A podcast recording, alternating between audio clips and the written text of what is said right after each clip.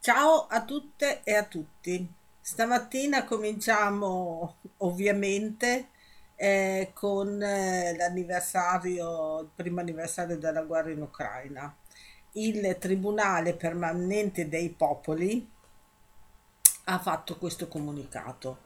Il diritto dei popoli alla pace, il primo anniversario della guerra in Ucraina.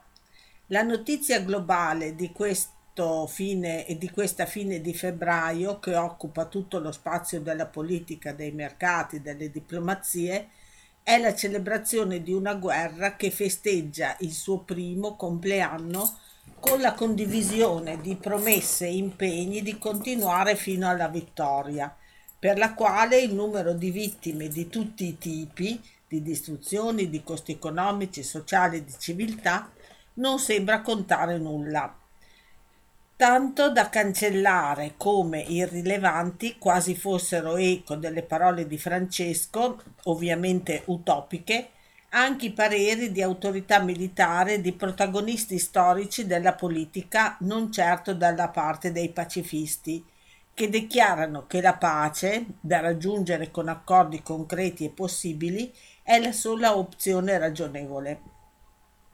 La notizia più generale e che trova il consenso esteso degli stati della UE, degli USA, della Nato eh, e il disaccordo formale ed incerto delle Nazioni Unite è quella che il crimine contro la pace, che è riassunto e radice di tutti i crimini, è stato abolito. Il compleanno tragico dell'aggressione della Russia all'Ucraina, che è certamente un crimine contro il diritto internazionale, celebra di fatto non solo l'impunità, al di là di tutto il rito delle sanzioni che non intaccano i signori della guerra, ma anche più a fondo la legittimità di tutte le aggressioni che la comunità internazionale constata come prodotto inevitabile di potere contro quali il diritto fondamentale delle persone e dei popoli non ha competenze. Se la pace è parola proibita all'incrocio dei poteri democratici di riferimento, non avrà certo né spazio né credibilità in nessuna parte. Gli aggressori possono stare tranquilli che si chiamino Erdogan per i curdi con o senza terremoto, ma non solo, Modi per il Kashmir e Myanmar, Sri Lanka, Congo, Yemen, Israele e via dicendo. Il Tribunale permanente dei popoli, contro tutte le evidenze sopra ricordate, crede e celebra il diritto dei popoli alla pace, inviolabile non importa quanto difficile, una delle sue ultime sentenze sul genocidio politico in Colombia ha coinciso con gli accordi di pace in un paese che la sta ricostruendo nella riconciliazione e nella verità. Ed è una buona notizia che con il Brasile di Lula, il Cile di Boric e non solo la Colombia di Petro si siano dichiarati, nel caso della guerra contro la popolazione ucraina, a favore di una mediazione di pace, rifiutando di aggregarsi a chi pensa di impossibile ed in ogni caso criminali ed inumane vittorie militari. Nelle notte di questi giorni di anniversari di guerra, in tante città, non solo in Italia, dove il Tribunale permanente dei popoli ha la sua sede, ci sono fiaccolate per la pace, che non sono di protesta e rassegnazione, è bello pensarle come uno schierarsi per il diritto alla vita e all'autodeterminazione dei popoli, tanti che lungo gli anni si sono rivolti al Tribunale permanente dei popoli come parte di una presa di coscienza e lotta, perché le guerre di tutti i tipi, ma tutte uguali nella logica e nella cancellazione della vita delle persone, non impongano le loro leggi, Sappiamo bene che questa celebrazione del diritto alla pace è poco udibile e credibile in un contesto dove si celebrano le armi più sofisticate ed intelligenti, fatto di tanti attori tra loro nemici ma uniti dagli stessi interessi di potere. Sappiamo e crediamo che la celebrazione della pace è imprescindibile e che coloro che dicono no ad un mondo obbediente a progetti di guerra sono tanti spesso invisibili e privati di parole. Poi andiamo in Palestina, eh, il report di Operazione Colomba. de- del mese di gennaio ovviamente. Il mese di gennaio è iniziato con l'insediamento del nuovo governo israeliano, il sesto, guidato da Benjamin Netanyahu. Il nuovo governo di estrema destra non nasconde la sua ostilità nei confronti del popolo palestinese e la volontà di annessione della Cisgiordania. In questo modo viene fomentato il clima di tensione e aumentano le violenze tanto che solo a gennaio si è registrata l'uccisione di quasi un palestinese al giorno. Il Ministero della Salute palestinese ha affermato che le forze e i coloni israeliani hanno ucciso 35 palestinesi, tra cui 8 bambini, nel territorio della Cisgiordania dall'inizio del 2023. Il 13 gennaio 41 escursionisti, fra cui diversi internazionali, sono stati attaccati da un gruppo di sei coloni israeliani armati di bastone e spray al peperoncino. L'aggressione è avvenuta nei pressi del villaggio di Al-Muarajat, vicino a Gerico, ed è terminata con l'arrivo dell'esercito israeliano solo dopo diverse ore. Il 23 gennaio è stato il compleanno di Ahmad Manassara, un giovane palestinese di Gerusalemme. Ha compiuto 21 anni in carcere dove si trova da quando ne aveva 13. A causa delle violenze subite durante il suo arresto e delle torture di cui continua ad essere vittime nelle carceri israeliane, soffre di un grave deterioramento della sua salute mentale, ma l'autorità israeliana continua a, rifi- a rifiutare il suo rilascio. Il 26 gennaio la tensione generale nel paese si è alzata per l'attacco delle forze militari israeliane nel campo di Jenin descritta da Israele come un'operazione preventiva contro una cellula di terroristi, si è rivelata una strage. Le vittime palestinesi sono dieci, fra cui una donna di 61 anni colpita da un proiettile nella sua abitazione. Il giorno seguente un giovane palestinese di 21 anni ha aperto il fuoco davanti alla sinagoga nella colonia di Neve Yacon a Gerusalemme Est uccidendo sette persone. Al-Kam Kairi, il palestinese che ha sparato, è stato a sua volta ucciso dalla forza israeliana. Le forze d'occupazione durante la notte hanno arrestato più di 40 palestinesi.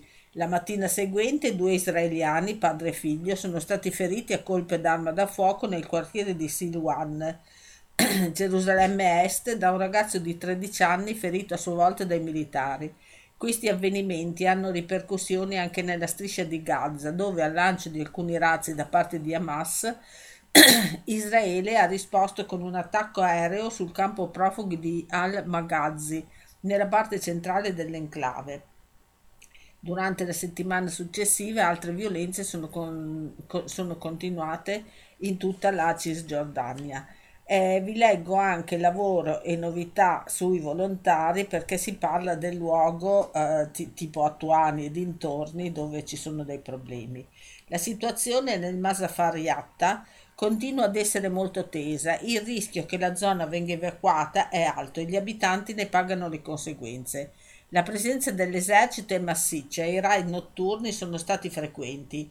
Inoltre nuovi checkpoint israeliani sono stati istituiti nei villaggi della cosiddetta Fearing Zone 918, in particolare un checkpoint fisso all'ingresso del villaggio di Jimba, uno all'ingresso del villaggio di Alaue. Fatta eccezione per le macchine dei residenti, tutte le vetture che vengono fermate nella cosiddetta zona rischiano di essere sequestrate.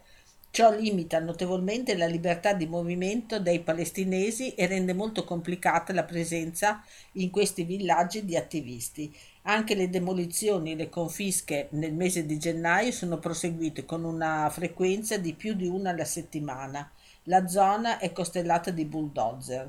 Nelle colline a sud di Hebron, durante questo mese, è aumentata notevolmente la tensione con i coloni il 17 gennaio due palestinesi sono stati brutalmente attaccati da coloni israeliani mentre lavoravano la terra nel villaggio di Bir Alid. Il 27 gennaio due coloni dell'avamposto di Mesek hanno attaccato il villaggio di Tala. I due coloni armati hanno fatto irruzione nel villaggio puntando le armi contro gli abitanti e sparando in aria. Anche nel villaggio di Atuani il confronto con le forze di occupazione con i coloni è quasi giornaliero. Colombia. è sempre il report di, eh, di Operazione Colomba del mese di gennaio. All'inizio del nuovo anno è stato annunciato dal presidente Gustavo Petro un accordo tra cinque gruppi armati che prevede il cessate, eh, bilaterale della, il cessate il fuoco bilaterale della durata di sei mesi. Camilo González Posso, direttore della ONG In The Pass, ha riferito che la Colombia è di fronte ad un fatto straordinario. Il 4 gennaio però il governo ha annunciato la spo- sospensione del cessate il fuoco con il gruppo guerrigliero Esercito di Liberazione Nazionale ELN, dopo che i suoi rappresentanti hanno negato l'esistenza di un accordo per contenere le ostilità. L'11 gennaio si è tenuto il Consiglio di sicurezza dell'ONU durante il quale Carlos Ruiz Massieu, capo eh, della missione di verifica ONU in Colombia, si è compiaciuto col governo per gli audaci passi finora intrapresi e, allo stesso tempo, ha deplorato la continua violenza perpetrata contro le comunità, leader sociali ed ex membri delle FARC-EP, a distanza di sei anni dalla firma dell'accordo di pace. Inoltre è stata sottolineata la necessità di implementare in modo coordinato le disposizioni previste dall'accordo sul tema della sicurezza. Continua la violenza anche nella zona rurale della città di Buenaventura, dove, nonostante il cessate il fuoco, sono circa 9.000 le persone sfollate e o isolate senza accesso a internet e con le scuole distrutte a causa dei persistenti combattimenti tra la dis- dissidenza delle FARC-EP, le LN e il gruppo neoparamilitare delle AGC. Dagli Stati Uniti è arrivata la notizia che Dairo eh, Antonio Usuga David, alias Otoniel, capo del gruppo neoparamilitare delle AGC o Clan del Golfo, quello che comunque agisce anche pa- contro la comunità di pace, si è dichiarato colpevole rispetto alle accuse di narcotraffico per le quali è sotto processo. Il 24 gennaio Gloria Quartas Montoya si è ufficialmente insediata come direttrice della Unidad de Implementación dell'Acuerdo de Paz. Eh, Gloria è stata sindaca anche eh, di, eh, di Apartadò tempo fa. Dopo la, è molto vicina alla comunità di pace. Dopo la nomina, Gloria Quartas ha commentato l'implementazione di questo accordo che pone al centro le vittime del conflitto armato si realizza partendo dai territori e con i territori per essere un gran contributo alla paz total. L'implementazione implica grandi sfide che senza dubbio ci assumiamo perché crediamo che la pace sia possibile, perché gli impegni dell'accordo eh, siano irreversibili. La ministra delle miniere ed energia Irene Vélez ha dichiarato al World Economic Forum di Davos che il governo colombiano non approverà nuovi progetti di ricerca del petrolio e del gas, perseguendo così l'obiettivo di tentare di abbandonare i combustibili fossili per un'economia alternativa. Il 25 gennaio si è conclusa la visita in Colombia di Walker Turk, Alto Commissariato dei diritti umani per le Nazioni Unite. L'agenda è stata ricca di riunioni e fra le tante si sottolineano quelle con il presidente Petro, la giurisdizione speciale per la pace, IEP, alcuni difensori dei diritti umani e rappresentanti dei popoli indigeni afrodiscendenti. Durante la conferenza stampa tenutasi a Bogotà, l'alto commissario ha celebrato la ripresa del dialogo tra il governo e l'ELN assicurando l'appoggio del suo ufficio per accompagnare le negoziazioni e sostenere la difesa dei diritti umani e in particolare delle vittime. A fine mese si sono purtroppo registrati altri tre massacri, uno nella gio- regione di Cordova e due nella regione di Antiochia. Si riporta inoltre la morte di una guardia indigena Awa a causa di una mina antipersona. Lunedì 30 gennaio la Corte interamericana per i diritti umani ha annunciato che lo Stato colombiano è responsabile dello sterminio del partito politico Unione Patriottica, mettendo così fine ad un processo durato 30 anni. La Unione Patriottica, UP, è un partito politico sorto dai negoziati di pace avvenuti nel 1985 tra il governo colombiano e le FARC la sentenza della Corte assicura che furono più di 6.000 le persone uccise, mentre la Commissione per la Verità ne conta 8.300. Lo sterminio era diretto ai leader del partito più visibili e votati. Molti di loro eh, sono stati costretti all'esilio. Attualmente varie persone note della OP, come la senatrice Aida Vella, la ministra della cultura Patricia Risa, sono presenti nel congresso e hanno ottenuto incarichi governativi.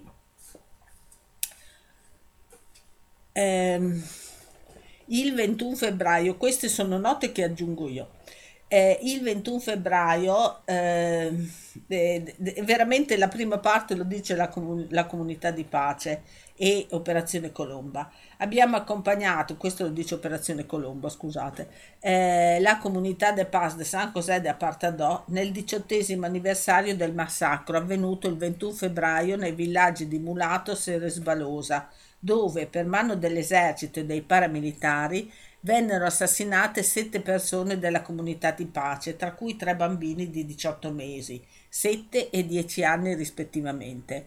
Un profondo sentimento di gratitudine per queste vite, per ciò che hanno significato per la comunità di pace, per la società, per il paese. La crudeltà e l'ingiustizia non riuscirono a vincere sulla forza di resistenza e diritto al territorio che ancora oggi la comunità reclama eh, che cos'è davvero successo il 21 febbraio eh, di 18 anni fa, eh, lo scrive, lo scriveva dopo poco tempo, penso qualche settimana, eh, Guido Piccoli, che è uno scrittore eh, di Napoli che ha scritto un, un, bel libro sulla storia della Colombia e che ai tempi eh, aveva scritto questo articolo. Che senso hanno, signori, tante riunioni, tanti eventi mentre ci stanno ammazzando? Che senso hanno gli hotel di lusso, gli esperti delle ONG e tanti intellettuali? Che senso ha tutto ciò per noi che abbiamo così bisogno che ci aiutiate a non morire?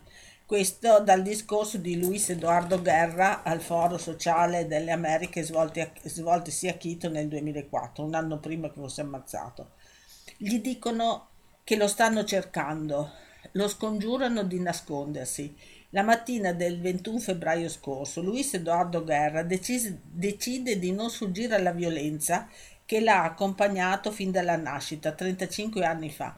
Non vuole abbandonare la sua nuova compagna Bellanira ed Einer, il figlio undicenne che zoppica dall'esplosione nell'agosto scorso di una granata abbandonata dall'esercito.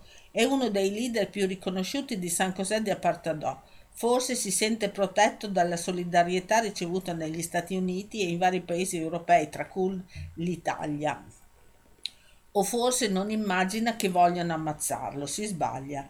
Luis Edoardo, Bellanira e Deiner vengono intercettati vicino al Rio Mulatos, portati sul greto del fiume e squartati con i maceti fino ad essere decapitati.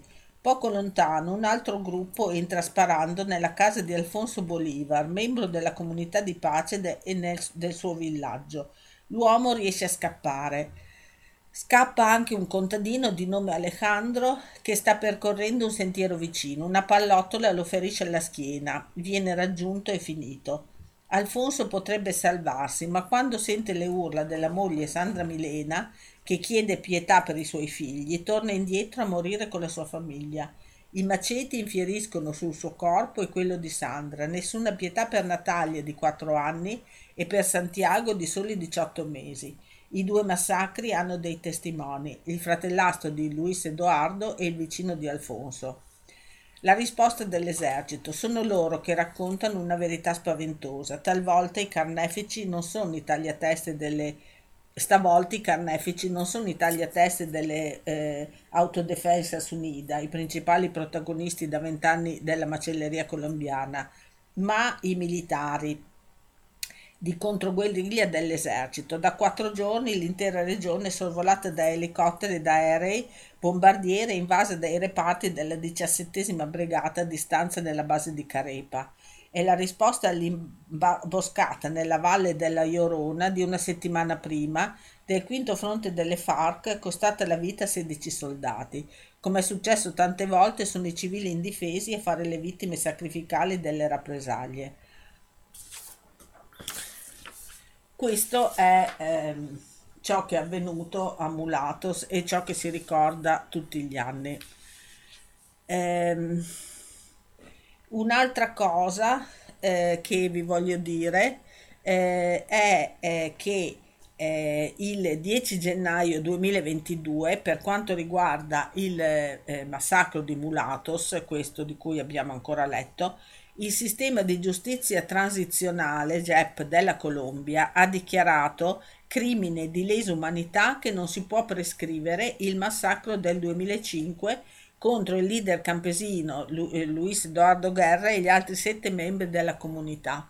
Questo vuol dire che ehm, non potrà, eh, come, di, come, questo, queste, come dicono queste tre righe, andare in prescrizione, quindi eh, qualora si trovino altri ehm, eh, carnefici eh, di, di, questo massacro, eh, anche se è passato 18 anni, 20 anni o quelli che saranno, eh, saranno giudicati e condannati. Speriamo che questo avvenga.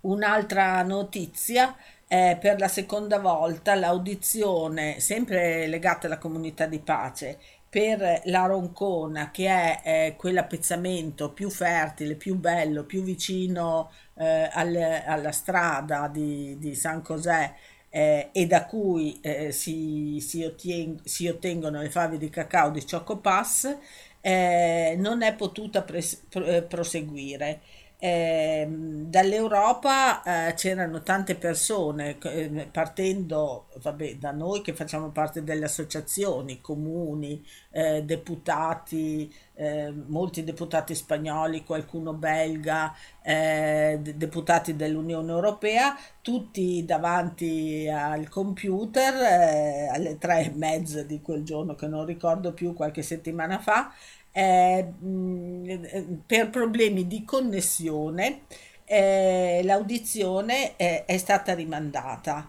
Eh, è la seconda volta che questo accade e eh, le prime due volte ehm, la comunità non aveva chiesto l'appoggio della, de, di noi internazionali.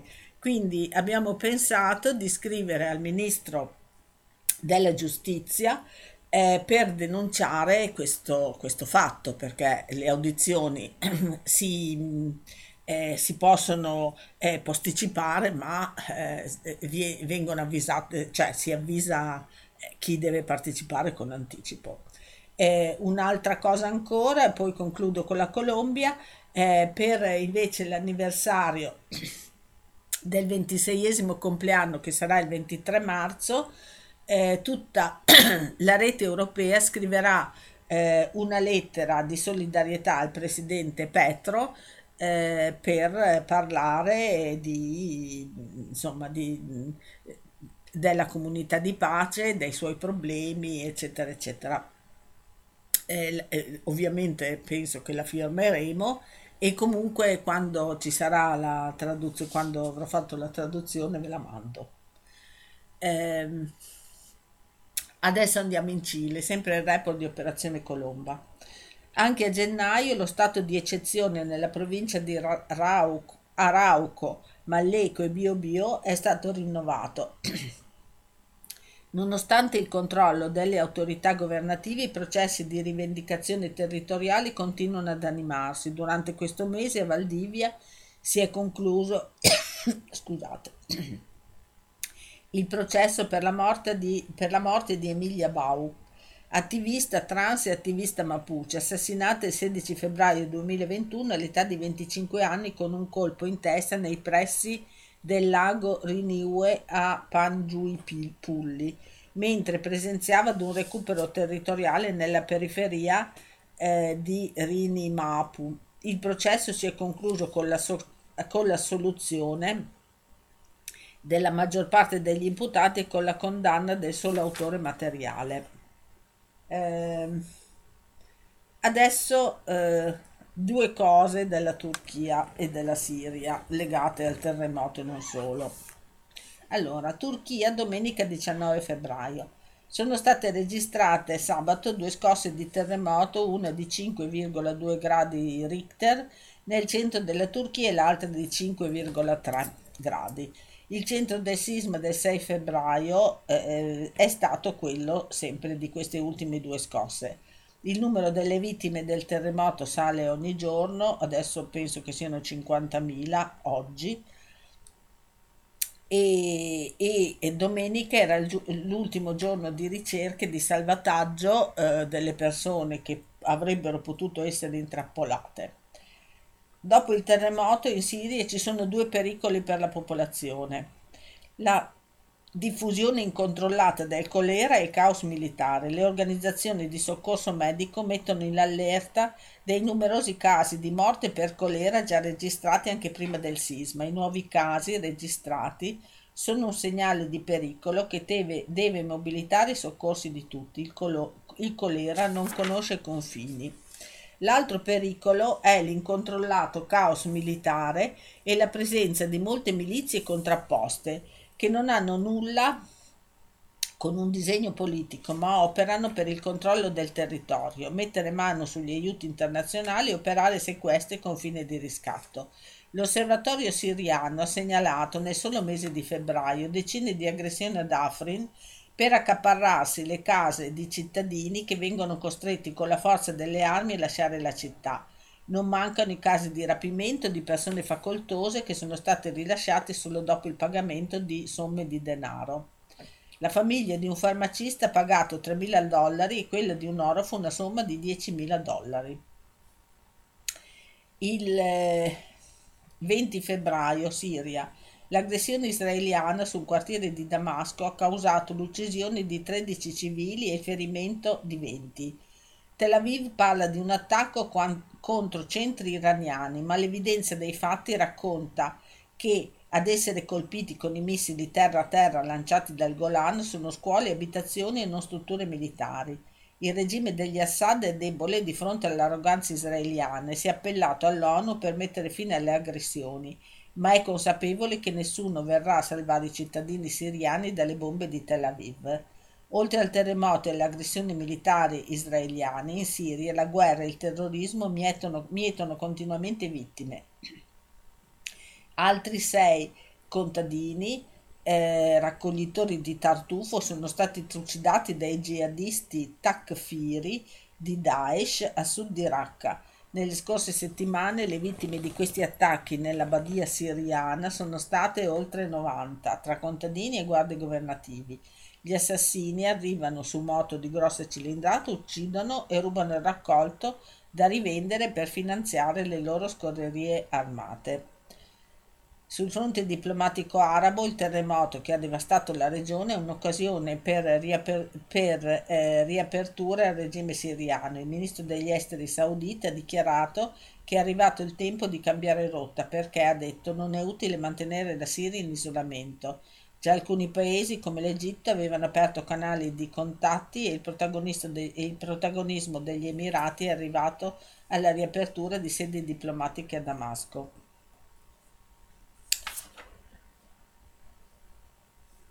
E poi ehm, una notizia del 2003 che comunque ha il suo senso saperla. Do- Iraq, guerra 2003. I documenti del Consiglio dei Ministri britannici resi pubblici ieri hanno rivelato novità eclatanti. A vent'anni dalla criminale invasione di Bush e Blair contro l'Iraq, si scopre che i due avevano raci- rap- eh, agito ben consapevoli che Saddam Hussein non aveva e non avrebbe mai costi- costruito armi di distruzione di massa. Badate bene che questa non è un'analisi post-guerra, ma è il risultato di lavoro di diverse agenzie di intelligence, civili, militari e diplomatiche che hanno studiato la situazione irachena e presentato i loro ri- rapporti ai due governi nel febbraio 2001. Eh, il contenuto di questi rapporti era oggetto di discussioni politiche tra Blair, Bush e Cheney. Avevano deciso di agire militarmente, ma i loro piani sono stati rinviati a causa dell'attacco dell'11 settembre, che ha reso urgente l'invasione dell'Afghanistan. La guerra, iniziata poi il 19 marzo 2003, non aveva come obiettivo l'esportazione della democrazia, ma creare il caos creativo per distruggere le società medio orientali e rendere i loro governi conservatori, vassalli obbedienti ai signori della guerra in USA e Europa. Altrimenti a chi si potrebbe vendere le armi e saldare così la bolletta energetica? Tutte queste notizie che riguardano Iraq vengono da Michele Giorgio. Eh, Turchia, il terremoto come stru- strumento di genocidio. è una riflessione di Laura Schrader, che è una insegnante, eh, penso che in Italia sia la maggiore esperta di causa kurda eh, e molto vicina a- alla causa kurda, ovviamente. Soltanto lo tsunami che anni fa aveva devastato le coste in Oriente può essere paragonato al terremoto che ha sconvolto il sud della Turchia, Bakur, il nord per i curdi, e il nord della Siria, Rojava, l'ovest del Kurdistan. Di fronte al disastro provocato dalle prime scosse di magnitudo 7,8, con epicentro a Gaziantep e dalle molte altre di assestamento successivo, il dolore per le migliaia di vittime si mescola a sdegno e rabbia per il comportamento di Ankara. I vigili del fuoco di Valladolid, parte del team inviato dalla Spagna, denunciano la loro frustrazione. Erano dislocati ad Adiaman e di fatti non hanno potuto portare soccorso. Le autorità turche hanno ordinato la demolizione di interi edifici in cui si sapeva esserci centinaia di residenze, molti dei quali potevano essere ancora salvati. In un palazzo, affermano, era certa la presenza di 180 persone, soltanto 10 sono state portate in salvo. Nell'era dell'immagine e della comunicazione a nulla valgono i comunicati autocelebrativi del presidente Erdogan. Tutto è di una terribile evidenza. Per giorni abbiamo visto uomini, donne e ragazzi scavare a mani nude tra le macerie.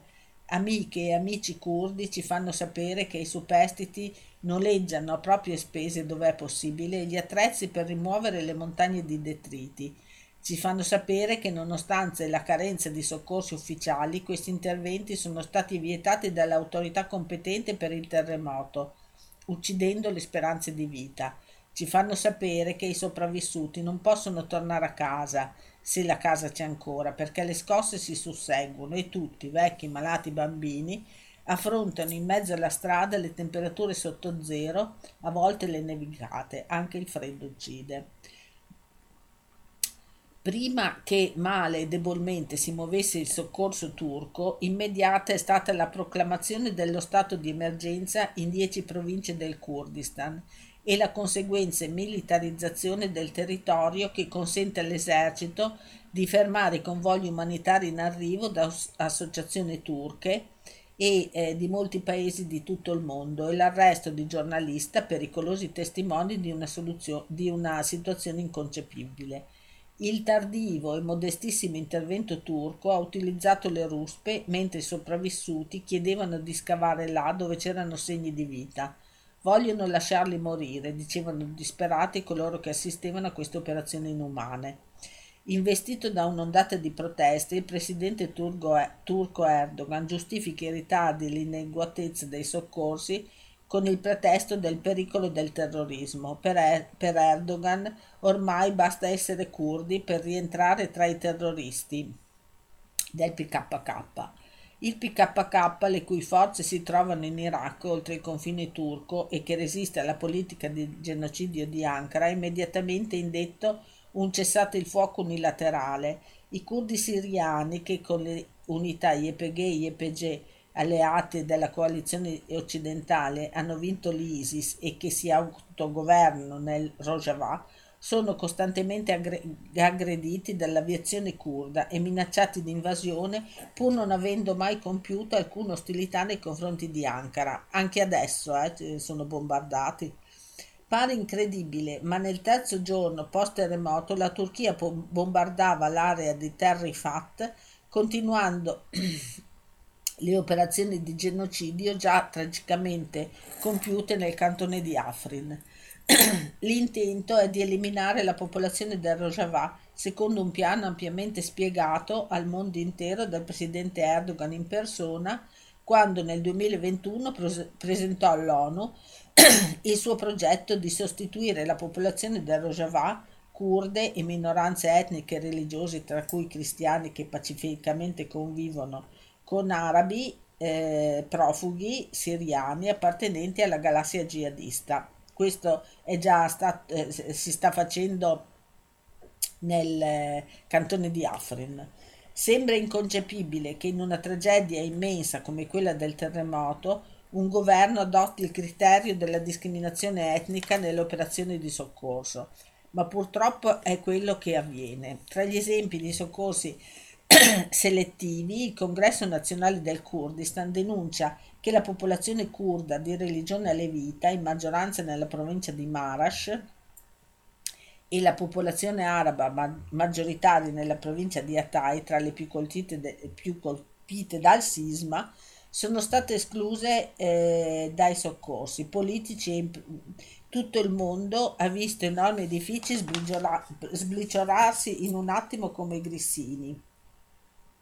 In una zona notoriamente ad elevato rischio sismico, i palazzi residenziali vengono costruiti con materiali inqualificabili, perfino con la sabbia. Per salvare la faccia, Ankara ha arrestato fino ad ora eh, 130 imprenditori edili, ma come rileva anche un comunicato dell'Associazione degli Avvocati Turchi, la responsabilità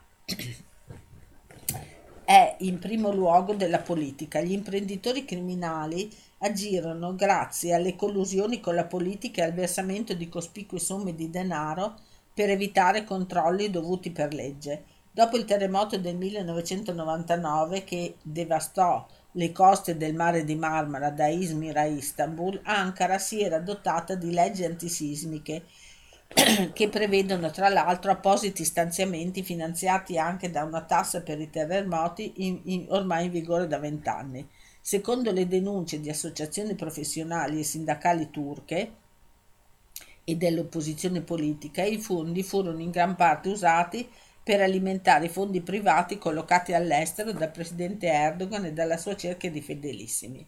Anche il terremoto, dunque, diventa strumento di genocidio nel quadro dell'ideologia islamofascista che connota i partiti AKP e MHP, partiti di Erdogan e poi quelli dei lupi grigi, estremisti di destra, della coalizione di governo, tenute insieme dalla volontà di eliminare la componente kurda, sia per convinzione squisitamente razzista, sia perché è considerato una minaccia politica in quanto eh, HDP, il partito filo-curdo, aggrega le istanze democratiche della società civile kurda, turca, scusate, assordante il silenzio dell'Unione Europea e della Nato che continuano a riverire una tragica dittatura accettandone i disumani ricatti.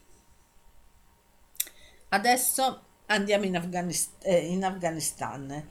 Eh, avvenire eh, fino all'8 marzo eh, parlerà tutti i giorni, insomma, mh, mm, ci saranno delle giornaliste, donne, che eh, intervisteranno, parleranno della situazione femminile in Afghanistan. Allora, eh, questa è un'intervista a Malalai Joya, un'attivista, è stata parlamentare in, eh, in, Afghanistan, adesso minacciata di morte, lei, la sua famiglia, eccetera, eh, ha ottenuto l'asilo politico in Spagna, ma la lei Gioia, che è venuta anche a Parma tempo fa, quando era deputata, eh, e che è eh, una gran donna figlia, moglie, madre, amica, sorella. Nel mondo in cui l'attivista Malalai Joy, a 45 anni, racconta le ferite dell'Afghanistan, sono riconoscibili tutti i toni dell'amore di donna, determinato oggi come 25 anni fa, quando nelle vesti di, di giovanissima delegata della città di Farah alla costituente afghana, denunciava con coraggio quasi sfrontato gli sporchi affari dei signori della guerra, seduti poco più avanti a lei. La donna che il mondo ha conosciuto nel 2007, quando due anni dopo le elezioni del partito nell'era Enduring Freedom è stata messa alla porta dalla Camera del Popolo per aver chiamato criminali alcuni colleghi deputati, oggi non abita più la sua terra L'abbiamo incontrato in Spagna, da rifugiati, in una località che per motivi di sicurezza preferisce non venga divulgata.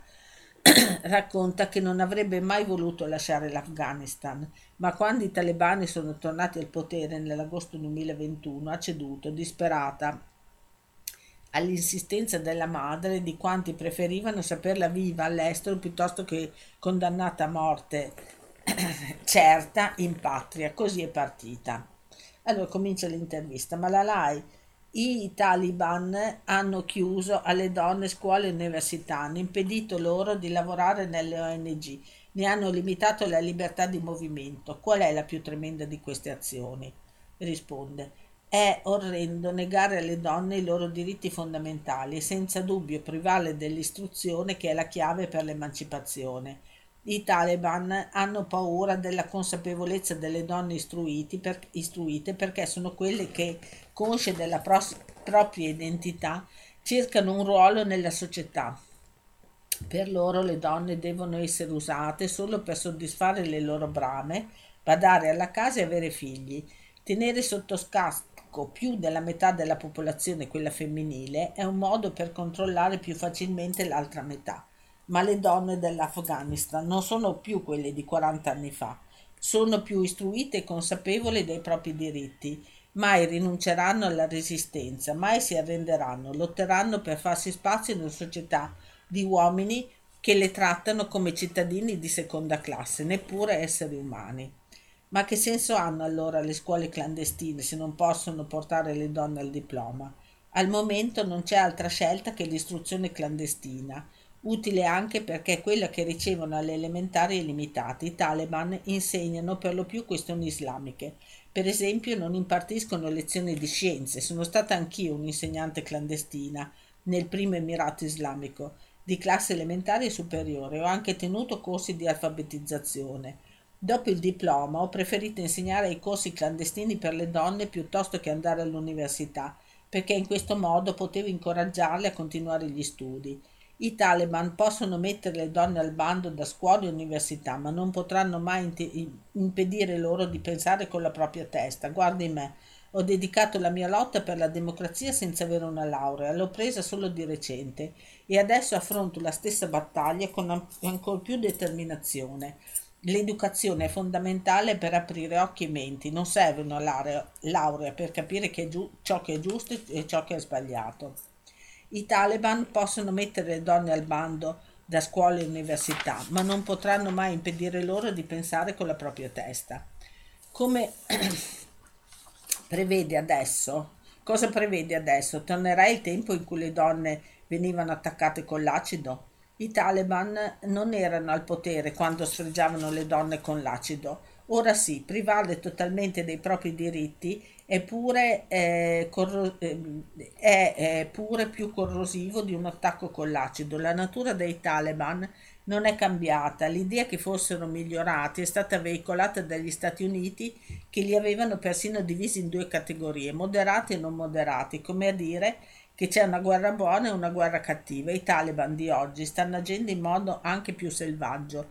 Ci sono attentati persino nelle moschee con loro al potere percepisco che è molto eh, arrabbiata con gli Stati Uniti. Non sono arrabbiata, dico la verità. Gli Stati Uniti hanno cambiato l'Afghanistan per salvare il paradiso del terrorismo sin dalla guerra fredda. Hanno distrutto le nostre infrastrutture, creato i Taliban, il Daesh e i signori della guerra. La lotta al terrorismo era uno strumento per occupare il nostro paese, come è successo negli ultimi vent'anni per i propri interessi strategici, regionali, economici e politici. In nome di una pacifica riconciliazione hanno portato ancora una volta i Taliban al potere, dimenticando che la pace senza giustizia non ha senso. Il risultato è più spargimento di sangue, più disastro, più violazione dei diritti umani.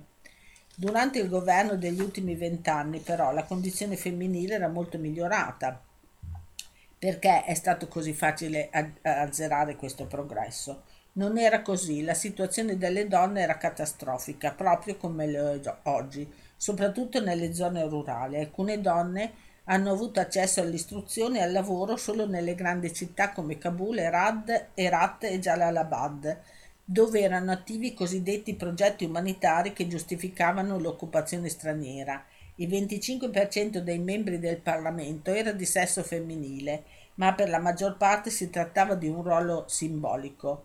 Farkunada Malikzada, per esempio, è stata uccisa selvaggiamente a Kabul, a Kabul nel 2015 a pochi chilometri dal palazzo presidenziale. Immagini com'era la situazione delle donne nelle aree, re, eh, nelle aree remote.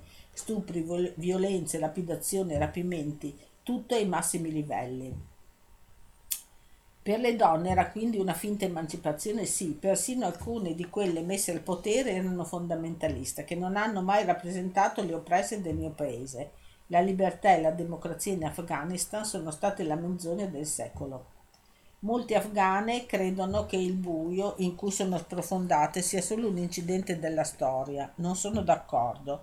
I Taliban sono tornati al potere secondo un piano ben preciso, maturato non dall'oggi al domani. Prima che accadesse, alcuni dei loro nomi sono stati rimossi dalla lista nera ONU dei criminali ricercati Migliaia di prigionieri sono stati liberati dalle carceri di Guantanamo, Bagram e Kabul. Il valore delle attrezzature militari statunitensi che si sono lasciate è di almeno 85 miliardi di dollari. Tutto è andato secondo i piani. Come si innesca allora il vero cambiamento? Solo con la lotta, la consapevolezza e l'unità possiamo cambiare l'Afghanistan e fare i nostri valori come giustizia, pace e diritti delle donne. Nessuna nazione può donare la libertà a un'altra nazione. La democrazia non è un bel fiore che gli stranieri possono regalarci, è figlia di una lotta instancabile, determinata, senza paura. Adesso, come ultima, eh, come ultima lettura di oggi, eh, vi rileggo, perché l'avrete già letta senz'altro, la lettera della presidente Annalisa Savino, chiara, puntuale, doverosa, che, come penso io, eh, e eh, io penso anche che quel cavolo di ministro del merito e dell'istruzione dovrebbe dimettersi. Allora, la lettera della preside. Cari studenti, in merito a quanto accaduto lo scorso sabato davanti al liceo Michelangelo di Firenze, al dibattito, alle reazioni e alle omesse eh, reazioni, ritengo che ognuno di voi abbia già una sua opinione, riflettuta e immagina- eh, immaginata da sé, considerato che l'episodio coinvolge vostri coetanei e si è svolto davanti a una scuola superiore come le- lo è la vostra. Non vi tedio dunque, ma mi preme ricordarvi solo due cose. Il fascismo in Italia non è nato con le grandi adunate da migliaia di persone, è nato ai bordi di un marciapiede qualunque, con la vittima di un pestaggio per motivi politici che è stata lasciata a sé, Stes, ste, eh, che, è sta, che è stata lasciata a sé stessa, scusate, da passanti indifferenti. Odio gli indifferenti, diceva un grande italiano, Antonio Gramsci, che i fascisti chiusero in un carcere fino alla morte, impauriti come conigli dalla forza delle sue idee.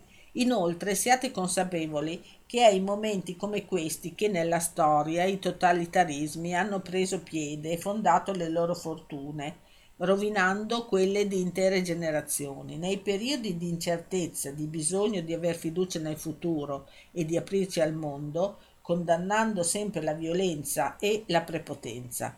Chi decanta il valore delle frontiere, chi onora il sangue degli avi in contrapposizione ai diversi, continuando ad alzare muri, va lasciato solo, chiamato con il suo nome, combattuto con le idee e con la cultura, senza illudersi che questo disgustoso rigurgito passi da sé.